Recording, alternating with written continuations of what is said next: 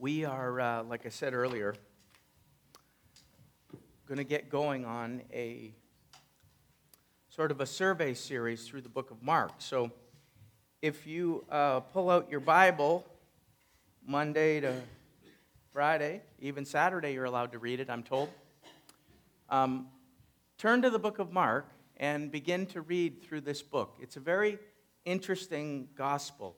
Sometimes uh, I think the book of Mark, um, it gets less press than the other three. You know what I'm saying? We talk about Matthew, we talk about Luke, we talk about John, but sometimes Mark gets left out. And uh, I have been thinking about doing a series on the book of Mark, and today is the day. Um, all the pastors are going to participate, and so um, they're going to take their turn, and uh, we're going to work our way through this book, and I'm very much looking forward to it. So today we, we're going to start, and we're going to uh, uh, go for the next eight, uh, nine weeks, right up to Easter. Uh, it's, it's been said that the gospel, it's not a discussion, it's not a debate, but the gospel is really an announcement. And I, I think that that's true. And Mark wastes absolutely no time giving that announcement. Mark's gospel is different. And so today I sort of want to lay the foundation. Uh, you can turn to Mark chapter 1, that's where we're going to get to. But uh, he, he doesn't, he, his gospel is different. And let me try to explain. He announces the good news of the gospel in verse 1, which is something that is a bit unique. See, when you go back into the Gospels, uh, I don't want to take a lot of time on this, but Matthew is writing uh, uh, primarily to Jews. And so when Matthew writes, it's very important to him that he opens up his writings with a genealogy because he's trying to show the Jewish people that he's writing to that this guy Jesus is legit, that he really is the rightful heir to the throne of David. And so it's important that he begins with that genealogy. He's writing to Jews. Luke, on the other hand, was writing mainly to Greeks. And, and Luke's idea and emphasis was that he wanted, to, to, he wanted them to see and, and he wanted to emphasize the humanity of Jesus. And so he starts with a record of his birth. That's where we get all the great details that we, that we look at at Christmas time from Luke 1 and Luke 2 and on. And that's how Luke uh, starts his. John, of course, is, is again completely different he starts his gospel with this, uh, this theological statement about, about eternity and about Jesus' place in eternity. And of course, his main purpose was to show that Jesus was God. And so, and that, and that if we believe in him, we will receive eternal life. And that was John's emphasis. And you see that again and again and again and again through John. So, where, where does that leave us with Mark? I'm glad you asked because that's what I want to talk about today.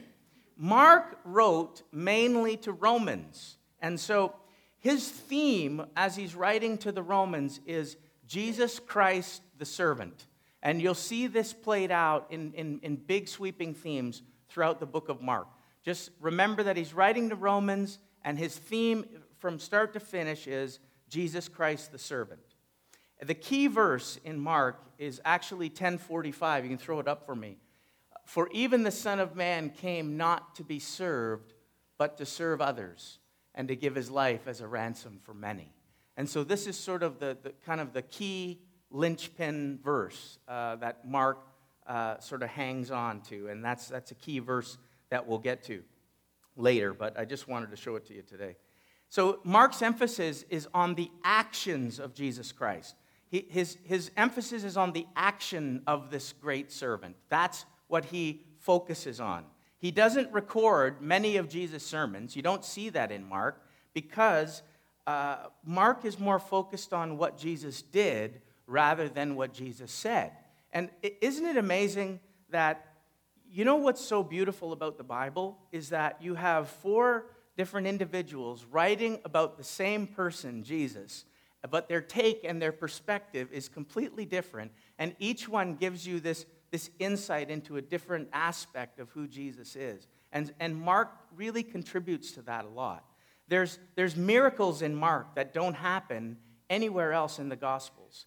that, that Mark focuses so much on the actions of the servant rather than on the words of the servant. That his idea is that the servant is here and he's come to minister to hurting people, he's come to relieve the suffering that people have, he's come to die for the sins of the world. He is a man of action and he's here to do stuff, not just to talk, but to do stuff. And so Mark's, uh, Mark's theme is action.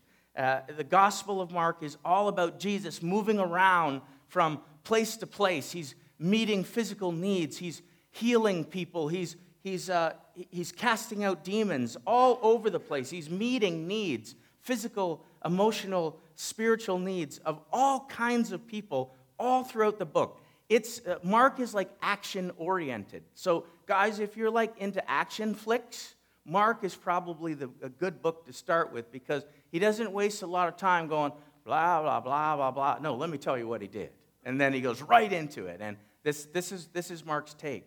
And so, in this first chapter, as we set the table for our series today, Mark clearly makes three things very clear, three simple things that he wants the Romans and the readers of this gospel to understand.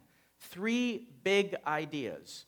They are this that he wants to, he wants to identify who Jesus is, he wants to let you know that Jesus has authority, and he wants to let you know that Jesus has compassion.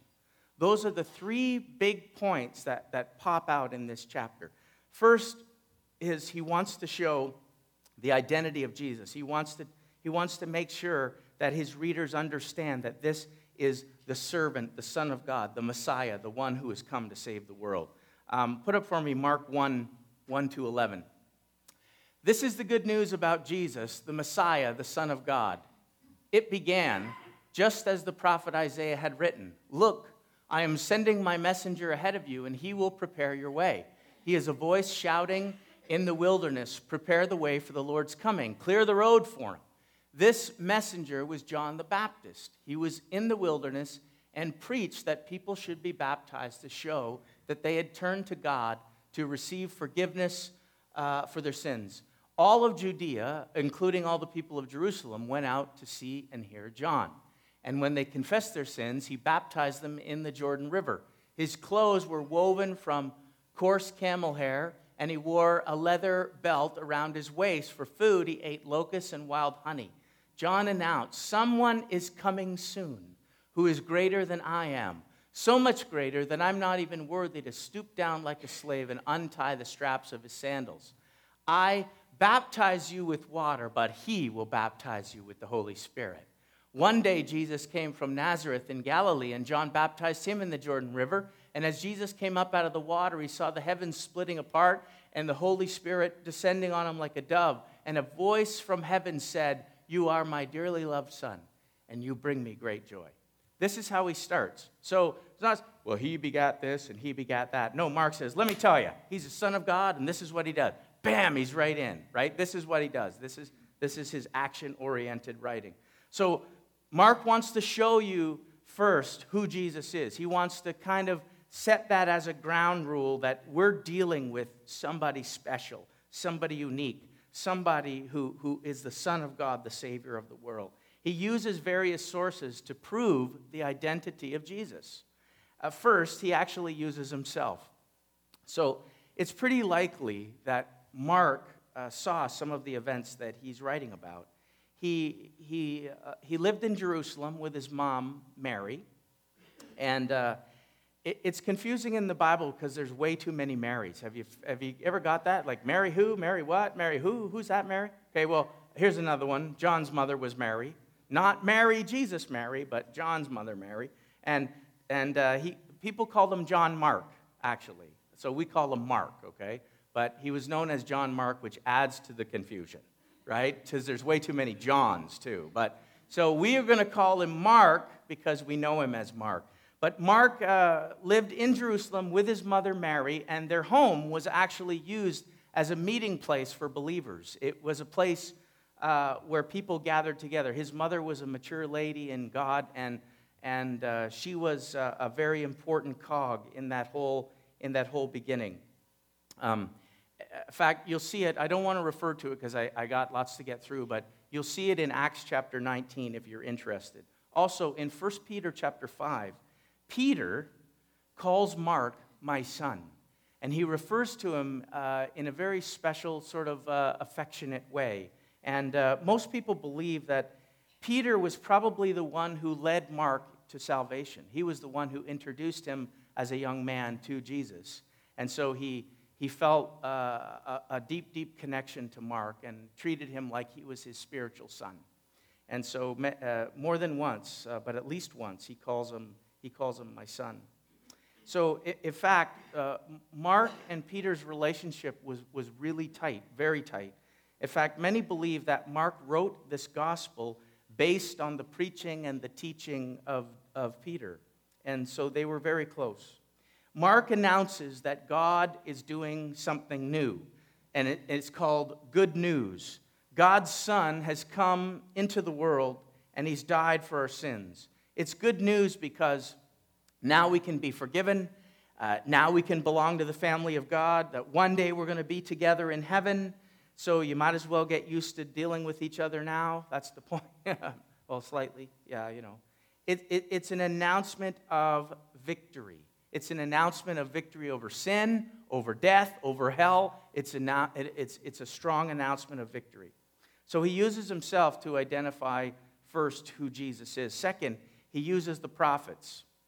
Uh, he quotes here um, Isaiah. He actually quotes Malachi. There's a reference in there actually uh, as well to uh, Exodus. Um, I believe it's cha- uh, chapter 22. But the messenger he talks about and the voice, we all know. I'm just setting the stage, okay? I know some of you already know this, but the messenger and, and the voice that he's talking about obviously refer to John the Baptist. He's the prophet uh, John the Baptist is like the last Old Testament prophet, right? Right before Jesus. He's, he's a wild, crazy dude. He wears really funky clothes. He eats really weird food. He's just a unique, unique character. And, and uh, John the Baptist and, and his very birth and his very ministry is supernatural right from the start. His parents couldn't conceive. And so God comes in, and you'll see it when uh, in the other Gospels when uh, they're talking about Jesus and Mary and Joseph, and Mary's getting pregnant even though she's a virgin, and, and the angel says, and, you know, uh, and um, Zachariah and Elizabeth are going to have a baby too. And so here, John the Baptist is, and, and so the whole point is this he, he's used, right, as the voice, as the messenger that was sent to make sure that everything was ready for the arrival of the servant king. All right? So, back in those days when the king was coming to town, they would send messengers and uh, people that would shout ahead of him. They would make sure that the roads were clear and, and good, that the people were, were aware that the king was coming, and it was, it was, a, it was a big to do. And in the spiritual sense, John the Baptist was used to be that voice, to be that messenger, to say, The king is coming. He will be coming soon. He is so great and so awesome that I am not worthy to bend down and untie his shoes. I only baptize you with water, but when he arrives, he will baptize you with the Holy Spirit. And so he's, he's always deferring to Jesus, always recognizing his place and his role in this story, right? Mark, uh, and, and so Mark refers to that. I, I just wanted to say, too, when Mark refers to the prophets and again to John the Baptist, what he's saying here, and don't miss this because I think it's important. What he's saying is, is listen, this whole thing is not random. This is not random. God is sending the messenger ahead because the time had fully come, right? He, the, the Messiah was coming. And so, you know, God had set this time. The whole thing had been orchestrated by God and here it is. It's not random. The messenger arrives, and then the Messiah arrives right on his heels. This was planned and, and orchestrated by God. So, uh, so it, I think it's important to note that. John the Baptist, uh, fact, put up this Mark 1 7 to 8. I, I just said it, but he announced, Someone's coming soon who's greater, so much greater, I'm not worthy to stoop down like a slave and untie the straps of his sandals. I baptize you with water, but he baptizes you with the Holy Spirit. You see, John the Baptist is actually used to identify who Jesus was as well, right here. He identifies him pretty clear, doesn't he? He's saying, hey, I, I, I am who I am, but the one who is to come is much greater than I am. He identifies Jesus as the Son of God. In fact, he calls him that when they meet. Uh, it, it goes on and on and on. But John himself was used to identify who Jesus was. He was always very careful to keep himself low and, and to make sure that Jesus was the one who was lifted high. And there's a lesson in that for us as well. The last witness and the last thing that Mark uh, uses to identify who Jesus was was actually the Father himself. Look at in Mark 1:11, a voice from heaven said, "You're my dearly loved son, and you bring me great joy." So I don't know about you, but uh, the words "dearly loved son," it, it's pretty clear how Jesus is ident- uh, how, how, Jesus is being identified here. Um, he's the it, it, you know what's interesting is those that phrase "dearly loved son." I did a little bit of digging into that, not too much, but they're not just words of affection. They actually, uh, they also carry a meaning of, you are the only one. That's what he's saying. He's saying, you, you are my dearly loved son. You are my only dearly loved son. You are unique, special. You, you are the one, right? And, and God himself identifies who Jesus is. The Father announces himself the identity of Jesus. So Mark does all that. Second, he, he goes on to say that Jesus has authority in this chapter. Uh, look at this, and then, and then this is where we'll get going. I got through some of the introductory stuff. But the Spirit then compelled Jesus to go into the wilderness where he was tempted by Satan for 40 days. He was out among the wild animals, the angels took care of him.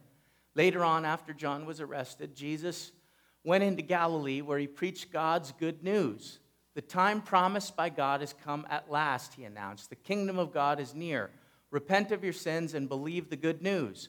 One day, as Jesus was walking along the shore of the Sea of Galilee, he saw Simon and his brother Andrew throwing a net into the water, for they fished for a living. Jesus called out to them, Come follow me, and I'll show you how to fish for people. And they left their nets at once and followed him. A little farther up the shore, Jesus saw Zebedee's sons, James and John, in a boat repairing their nets. He called them at once, and they also followed him, leaving their father Zebedee in the boats with the hired men. Jesus and his companions went to the town of Capernaum. When the Sabbath day came, he went into the synagogue and began to teach. The people were amazed at his teaching, for he taught, here it is, with real, say it with me, authority. real authority, right? Quite unlike the teachers of religious law. Suddenly, a man in the synagogue who was possessed by an evil spirit began shouting, Why are you interfering with us, Jesus of Nazareth? Have you come to destroy us? I know who you are, the Holy One sent from God. Jesus cut him short. Be quiet. Come out of the man, he ordered. And at that, the evil spirit screamed, threw the man into a convulsion, and then came out of him. Amazement gripped the audience, and they began to discuss what had happened. What sort of new teaching is this? They asked excitedly. It has such. Even evil spirits obey his orders. The news about Jesus spread quickly throughout the entire region of Galilee. Here's the thing. You see, you see how he does you see how he's it? Is we're don't not Jesus is not talking, Jesus is doing, right? This is what this is Mark's point. And so here he comes in and he's saying, not only does he do stuff, not only is he a son of God, we've identified who he is, but I want to tell you, he has authority. Jesus is a servant, understand this, but he is the most unusual servant there is. Uh, you think normally that a servant is someone who is under authority and, and someone who takes orders, but God's servant shows up and he gives orders, even to demons, and they listen and obey. This is what he does. And there are three things that happen that show how strong uh, and how powerful his authority is. First, his temptation that, eh, that we just read. Now, Mark doesn't go into all the details that Matthew and Luke do because that's not, that's not important to him. But notice immediately that after his baptism, it's verse 12 and 13 if you're looking in your Bible, but after his baptism, Jesus gets compelled by the Spirit to go into the wilderness. There's no time basking in the glory of that baptism moment. Now, just think about that, okay? If that was you, okay? That was you. You get baptized, and we're going to have a baptismal service soon in the spring, our last one before we move. And, and imagine someone comes up out of the tank, and a dove lands on their voice and says, You are my dearly loved son. Eh, kind of cool? We may want to sort of bask in that moment. You know what I mean?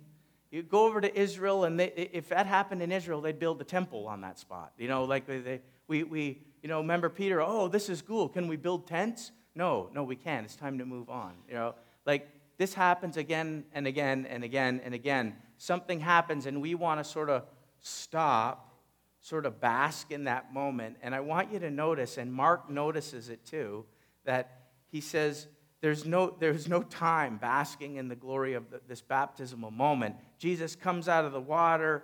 The, the Father says these words and off he goes. The servant has a task. Immediately after his baptism, he is compelled by the Spirit to go into the wilderness. So there's no time to waste. He has a task to do, and he goes right at it.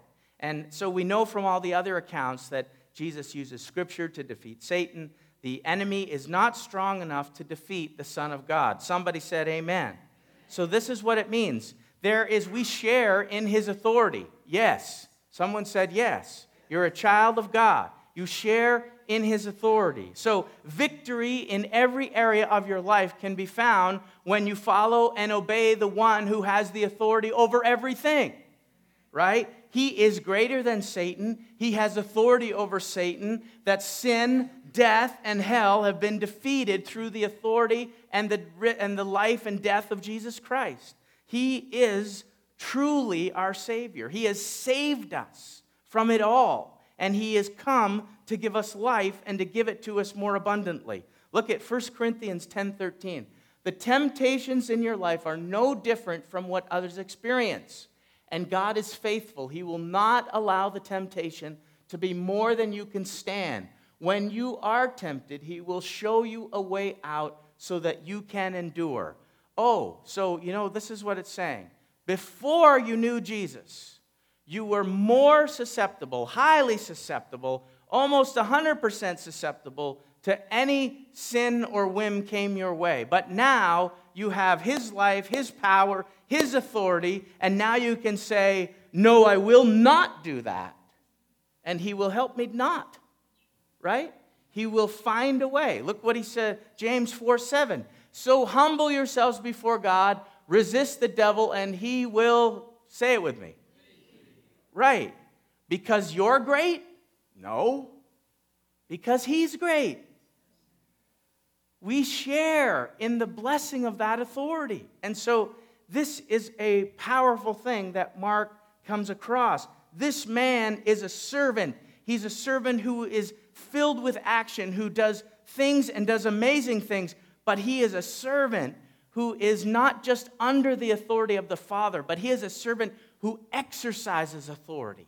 He is amazing, and, and we share in that. So, this victory in the wilderness as he's being tempted, it's important. Understand why. Because it's a sign of things that are, uh, that are to come, right? Jesus defeated him in the wilderness just before his ministry on earth began. And it's a sign of things to come. That means this, folks. He will continually have the power. He will continually have the authority. He will continue to win. He will continue to put Satan down. He will continue to say no. He will continue to win every time they have an encounter. He is the one who has the authority, not the enemy. And this is something Mark wants to get across very strongly. Second, where else does he show? So, first, he shows authority in his temptation and his dealing with Satan. Second, he shows his authority in his preaching. And, and this is really, really, uh, really powerful. They say, someone, I don't know where I got it, but someone used to say that the Pharisees spoke from authorities, but Jesus spoke with authority. And there's a huge difference. That the Pharisees spoke from authorities, but Jesus spoke with authority. Look at Mark 1 14 and 15. Later on, after John was arrested, Jesus went to Galilee. He preached God's good news. The time uh, promised by God has come. At last, the kingdom of God is near. Repent of your sins and believe the good news. So, this is, this is him beginning. So Mark calls this gospel God's good news. It's, it's because it comes from God and it brings, it brings us back to God. This is God's doing, it's all God's doing. And, and of course, Jesus is the heart of the gospel. I know, I know that we understand this, but be reminded of this today. He is the heart of the gospel. Without his life, without his death, without his resurrection, there is no good news. Do you understand? There is no hope. There is no victory. There is no authority over the enemy. He did it. He is the one. Someone said, Amen. Amen. Right? He's the heart of the gospel. News, you know, when they say good news, you think about news. News is something that's being reported that has already happened, right? And, and, and this is true here. He's saying, It's now, it's happened. The time of waiting is over. I have arrived. The Messiah is here. God has done something that the whole world has been waiting for, even if they didn't realize it. Good news. Glory to God has arrived. He is here. And Mark is excited about that fact, right? That Jesus spoke with such authority. Think about this, just practically, okay? He walks up to two fishermen. Think about this. Hey, guys, yeah. Yeah, hey, how are you doing? Good to meet you.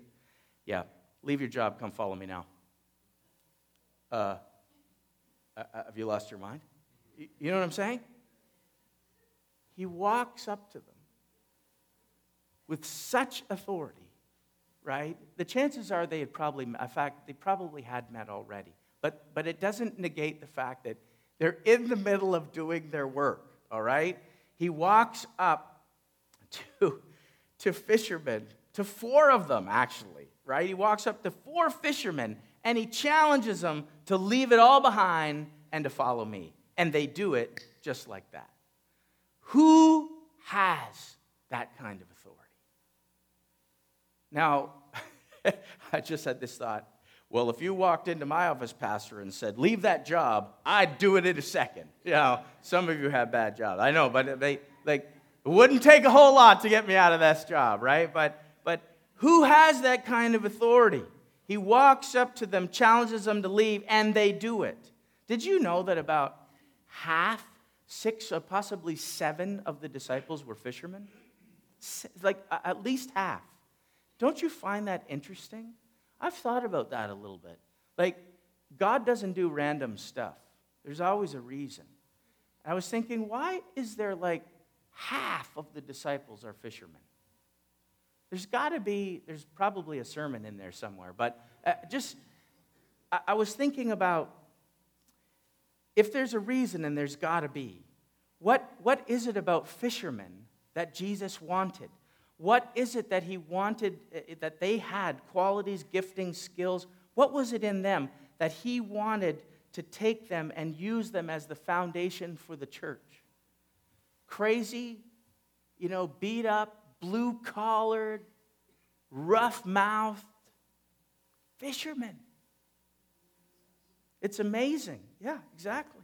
But did you, did, so I'm thinking like this, okay? And I'll save it for another day. But I mean, fishermen in those days, they needed courage, they needed teamwork, they needed patience, they needed energy, they needed stamina, they needed tenacity, they needed all these things to make a living, or they, were, they, they, uh, they, they wouldn't succeed, right? They couldn't afford to be quitters. They couldn't afford to sit around and complain. They had to get out and get to work. And it was a great quality for, uh, for people who are now called to go fish for people, right? Here's the better calling, guys. I'm going to use all those skills and all those giftings and all those those, those qualities that you have. And now, forget about catching St. Peter fish that you catch in the Sea of Galilee. Now you're going to go catch people. And you're going to use those things and need those things. You think they need courage, they need teamwork, they need patience, energy, tenacity. They need all these things. And so we have this same calling on us, too. And this is the point from a few weeks ago. Remember, we talked about we have been given the ministry of reconciliation. And so, listen, these same qualities of fishermen, we need them too. And so, uh, it's, it's important. It's important uh, just to note that. So, he says he has authority over Satan, he has authority in his preaching, and third, he shows that he has authority even over demon uh, over demons and, uh, and those that are demon possessed. And I'll just read this to show you again. That suddenly a man in the synagogue was possessed by an evil spirit. He began to shout. And uh, by the way, just an aside, how many times had this guy been in the synagogue and the, devil, and the, and the demon did not manifest itself? I wonder. But when the Son of God is in the synagogue, the demon manifests itself immediately, right? He could have been in there for years. So he goes in and he starts to shout, Why are you interfering with us? Jesus, have you come to destroy us? I know who you are. He also, demons even identified Jesus as the Son of God, the Holy One sent from God. Jesus cut him short, be quiet, come out. The evil spirit screams, he comes out of the man, okay? Amazement grips the audience, and they begin to discuss what had happened and, and uh, the new teaching and authority and the news quickly spread about Jesus through the whole region of Galilee. He has authority. He's a very unusual servant. He is under authority, not my will, remember? But yours be done, right? I'm going to follow through, right? I'm the servant. But he is an unusual servant who displays incredible amounts of authority authority over Satan, authority in his preaching and teaching, and authority even over demons. Um, so that's it. Third point, and then we're going to wrap up, is Paul, or uh, Paul, Mark wants to show Jesus' compassion. And this is how the, the whole, uh, it's weaved in through the whole first chapter, but particularly at the end. So uh, put up for me verse 29. After Jesus left the synagogue with James and John, they went to Simon and Andrew's house. Now, Simon's mother in law was sick in bed with a high fever. They told Jesus about her right away. So he went to her bedside, he took her by the hand, and he helped her sit up. And the fever left her, and she prepared a meal for them. That evening, after sunset, uh, and, which is an interesting thing, but after sunset, many sick and demon possessed people were brought to Jesus. The whole town gathered at the door to watch. And Jesus healed many people who were sick with various diseases. He cast out many demons. But because the demons knew who he was, he did not allow them to speak. And before daybreak the next morning, Jesus got up and went out to an isolated place to pray. And later, Simon and the others went out to find him. When they found him, they said, Everyone is looking for you. But Jesus replied, We must go on to other towns as well, and I will preach to them too. That is why I came. So he traveled throughout the region of Galilee, preaching in the synagogues, casting out demons. A man with leprosy came and knelt in front of Jesus, begging to be healed. If you are willing, you can heal me and make me clean, he said, moved with compassion. Jesus reached out and touched him. I am willing, he said, be healed. Instantly, the leprosy disappeared. The man was healed. Then Jesus sent him on his way with a stern warning, which did no good, by the way. Don't, don't tell anyone about this. Instead, go to the priest, let him examine you, take along the offering. There was a whole thing you had to do, an offering to prove you were clean and get uh, and all that stuff. And, uh, uh, and then um, uh, this will be a public testimony that you've been cleansed. But the man went and spread the word, proclaiming to everyone what had happened. As a result, Large crowds soon surrounded Jesus. He couldn't publicly enter a town anywhere. He had to stay out in the secluded places, but people from everywhere kept coming to him. This is this last this last half, last chunk of Mark chapter 1. It just it just just pours out. It just it just like reeks of his compassion. Everything he did was was lent that way. First, Jesus goes into Peter's house and he heals his mother-in-law. Okay, time out. Okay, you ready for this? I know this is tough, folks, but Jesus even has compassion on mother in laws. Just saying. Just saying. Just wanted you to note that. Uh, and all the mother in laws in the crowd said, Amen. There you go. There you go. Even mother in laws. Yeah. So he pours out compassion, right? he heals Peter's mother in law first. And, um, because of the healing, right? This is what happened. Here's the scene. So, because of the healing of the demon possessed man, that happened in the synagogue, right?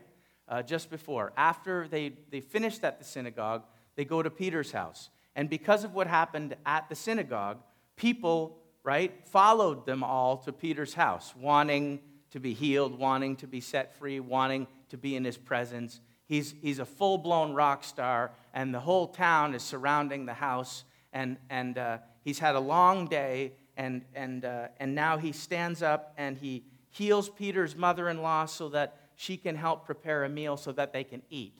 So it's a, it's a long day, they haven't eaten. It's at the end of the day, and so um, this is what happens. And so, because the demon possessed man, all these people come to his house. And so it says diseases are healed, demons are cast out, and, and what it refers to is it says after sunset. You see, when the people were in the synagogue, it's Sabbath. And so you're not allowed to do too much until Sabbath is over, right? That's why it says after sunset. So when Sabbath was over, at the end of the day, after sunset, they all poured into Peter's house. Hundreds of people. So now Jesus is exhausted, he's tired, he's, he heals Peter's mother in law so she can make them a meal, and then there's hundreds of people standing outside. And so what does he do? It's inconvenient and I'm tired. No. No, he pours out compassion. This is who he is. And this is why Mark wants to make this known, right? He, this, he, he, he gets up, he goes out, and, and, and diseases are healed by the dozen that demons are cast out by the dozen. Jesus stays up really, really late, ministering compassion and power and healing on every person there, on every needy person. And then, this is why it's kind of cool. After a night like that, you'd think you'd want to sleep in. But it says, even before daybreak, right? You, you read it. Even before daybreak, he was up and he went to an isolated place to pray. Isaiah gives this prophetic description of God's. If you uh, look, uh, I'll put up one verse, but I encourage you, look at Isaiah chapter 50 if you think about this in connection with, with, uh, with Jesus, uh, especially as it ties in with Mark 1. But Isaiah 50, it's uh, uh, beginning around verse 4, the headline in your Bible will say something like God's obedient servant. And it's very obvious that they're talking about Jesus. And, and this, is, this is what it says Isaiah 54. It says, the, this is him speaking now. The sovereign Lord has given me his words of wisdom so that I know how to comfort the weary.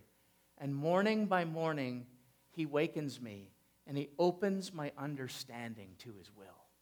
It's, it's an amazing chapter. Look at that chapter. He goes on to say, They came and pulled my beard out. They came and did horrible things to me, but my God was with me. It's an amazing chapter. This, this is how he did what he did. This is my point. He was up all night ministering compassion to people. And yet, early in the morning, before the sun came up, he was out in the desert somewhere in an isolated spot speaking to his father. Morning by morning, he wakens me and he opens my understanding to his will. It's this powerful prophetic thing that Isaiah says. Jesus has great authority, he has compassion and power, but it came from his prayer life. If Jesus need it, it, I mean, does it go without saying, like, if Jesus needed to pray, how much more do we, right? How much more do we if we want to be used for, for great things for the kingdom? That we have to find that place where, where He's awakening us, where He's opening our mind and filling us with His will and His desire and His power and His anointing, His compassion, His mercy. We don't have enough of our own to do anything worthwhile. We need the supernatural touch of God. And this is where it comes from. This is where it's found by spending time in His presence. And so Jesus does this even after a night filled with busyness. And last, it, it ends, the chapter ends. So he, he shows, he pours out compassion on the crowds and Peter's mother in law. And then last, he shows compassion on the man with leprosy. And uh, uh, Mark 140, so he, the, the, he comes, he begs to be healed. If you're willing, you can heal me. Move with compassion. Jesus reaches out and touches him. I'm willing, and he's healed, right? Jesus has compassion on him. Now, in those days, lepers were, were supposed to keep their distance from people, right? It was, uh, it was a, like a contagious skin disease, and they were supposed to keep their distance. Nobody was allowed to touch them, nobody was allowed to go near them. In fact, anytime they even got near anybody within earshot, they had to yell out, unclean, unclean. Nice way to walk in the church, in the lobby, unclean. And we go, yeah, somebody says, I have a cold. You go to shake your hand, I have a cold. You go, good morning. This was that times a hundred, okay? This is a deadly disease. Lepers were, were they had, they were just uh, absolutely scorned, um, a- absolutely rejected. And even if they had to go somewhere, imagine, imagine your sense of self worth, honestly. Walking through a, trying to go through a crowd. Like, I, if I have to get from here to that exit door, you have to get out of my way. And I have to scream, unclean, unclean, and you have to scatter like mice, you know, to get out of my way. It's not a great way to build up self esteem, is what I'm saying to you, you know? This man is on his way to death. He's keeping his distance, he's shouting unclean, but yet there's something in him. Just understand the courage and the faith that it takes for a man with leprosy to try to get through a crowd just to talk to Jesus. Do you understand? He's, he's risking it all. He's risking getting beat up, he's risking getting rejected, he's, he's, he's putting it all on the line to try to get to him. It's a powerful moment. And then he gets to him, he talks to him, and it seems like he's, he's certain that Jesus can heal him, but he's uncertain, he's sort of unsure if Jesus is willing, right? And this is why Mark shows the story, because understand in this beginning chapter, in the foundation of who this man is, he is the Son of God, and he moves with authority and with compassion. Three things, and he shows, he shows it and identifies it. And he says, If you can heal me, you know, or if you are willing, you can heal me, right? And Jesus says, I am willing. And not, and not only does he say it, but don't, don't miss that he even touched him, right? It's never random with God. Sometimes he spits on the ground and wipes stuff in your eyes. Sometimes he says, Go, you're healed. But no, this time he says, I am willing. And he reaches out and he touches him. That's the first loving touch that that man had in who knows how long, right? He shows, not only by his words, but by his actions, how much willingness, how much compassion that he has on this poor man. And I want you to know today, it points us to a day. There is a day that's coming when the servant king will be among us. We won't need hospitals. We won't need nursing homes. We won't need handicap parking spots. We won't need treatment center for addiction. He will straighten everything that is crooked. Somebody said, Yes. He will restore everything and everyone that is broken. There is one day He will do it. We just get glimpses of it. But the servant king walks through with such power and authority and compassion. It's one thing to have the ability to do something, it's a whole other thing to have the compassion to extend yourself to give what people need. He never thought of himself, but always of others. He's an incredible, incredible, incredible, compassionate person that is pouring out of every act that he does. One day he's going to restore everything that's broken. Satan is going to have no power, and the glory of God is going to fill the world. One great and glorious day. So listen, the spiritual lessons, got to stop now, but, but the spiritual lessons of this chapter are very simple, but yet really, really deep in, the same, in that same sense. What does it mean for us? This is the so what. So what? What does this matter to you, to me, to anybody here today? Well, here's the lesson for us He is, let me just say it this way. The spiritual lesson from this chapter is this that the Son of God came as a servant. Just want to keep it just as simple as this. So, this is it. Three spiritual lessons. One, the Son of God came as a servant, and now we are called to serve too. The Son of God came to serve with authority, and he shares that authority with us. So, our weaknesses and, uh, and our excuses oh, I can't do that, God. That temptation is too great for me. Oh, no, the temptation that I have is special. No one else understands this temptation that I have. No, the Bible says you're wrong. Your temptation is common to man. Somebody somewhere has had the same temptation and they've overcome it by the power and the authority of Jesus Christ. That means, child of God, that you can do it too. Mm-hmm. So all of a sudden, here's a spiritual lesson that he's the servant and that we're called to serve too. Two, that he has authority, and, and here, here's the so what.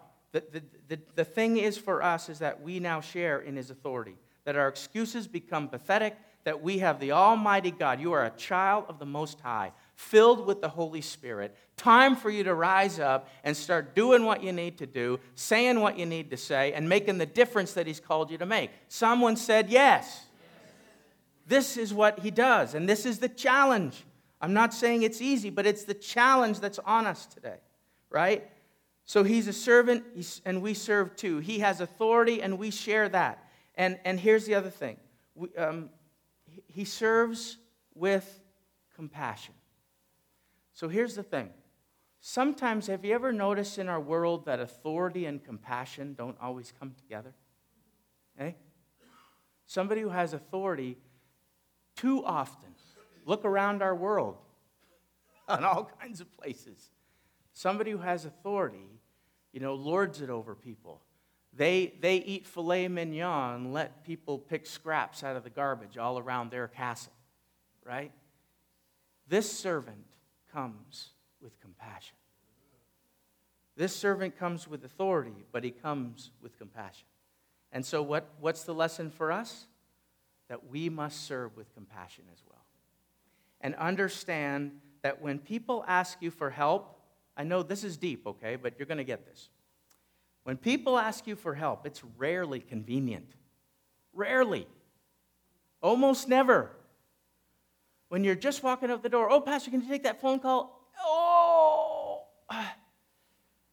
my dinner's going to be cold in my. Oh, it's rarely convenient. And then my wife yells at me because I'm late. No, she doesn't. I'm just kidding. I go, I had to, honey.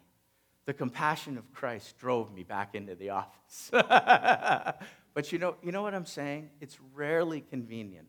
Was it convenient for Jesus after having a long day, healing the demon possessed man, finally getting to Peter's house, being hungry and tired and just want to relax and have a meal? And he looks out the door, and there's hundreds of people wanting his touch, wanting his attention. Was that convenient for him? Of course it wasn't. But he stood up and he did what he was called to do. He serves with compassion. He serves with this stamina, this energy, this patience, this, this tenacity. It's, it's incredible. And I want you to grasp, this, grasp that today. It's not, compassion is not weak, it's actually incredibly strong. People that think that if you pour out compassion, you're weak, they couldn't be more wrong. It takes more strength and more energy and more life to, to pour out compassion on people, even when it's not convenient for you. So what if you're a half an hour late getting home? So what? Use every opportunity. You have been given the ministry of reconciliation. You are called to, to exercise the authority of Jesus and the compassion of Jesus. See, the invitation is given to ordinary people like us to join Jesus in his mission, to be like him, to act like him, to walk like him, to see signs and wonders and touch and all kinds of anointing pouring in and out of our life. Why do we think it's not possible when it is possible? And it's time that we wake up and understand that He is calling us. He is a man of action, and Mark is going to prove it to you over the next seven or eight weeks. This is a man who doesn't just talk, but he backs it up with his actions. And we have to too. Understand this. I got to stop. I see there's so much here, but it, it's, it's, it's a privilege. Understand this. It's a privilege for us, for me, for you. It's a privilege to follow in his steps. It's a privilege to live for him. It's a privilege to have his anointing and his spirit in us. It's a privilege for us to live actively for him. It's a privilege for us to be used as an instrument, as a vessel, as a tool for purposes that are much higher than ourselves. It is nothing but an honor and a privilege. And it's time that we stopped whining and complaining about it and just got on with the job.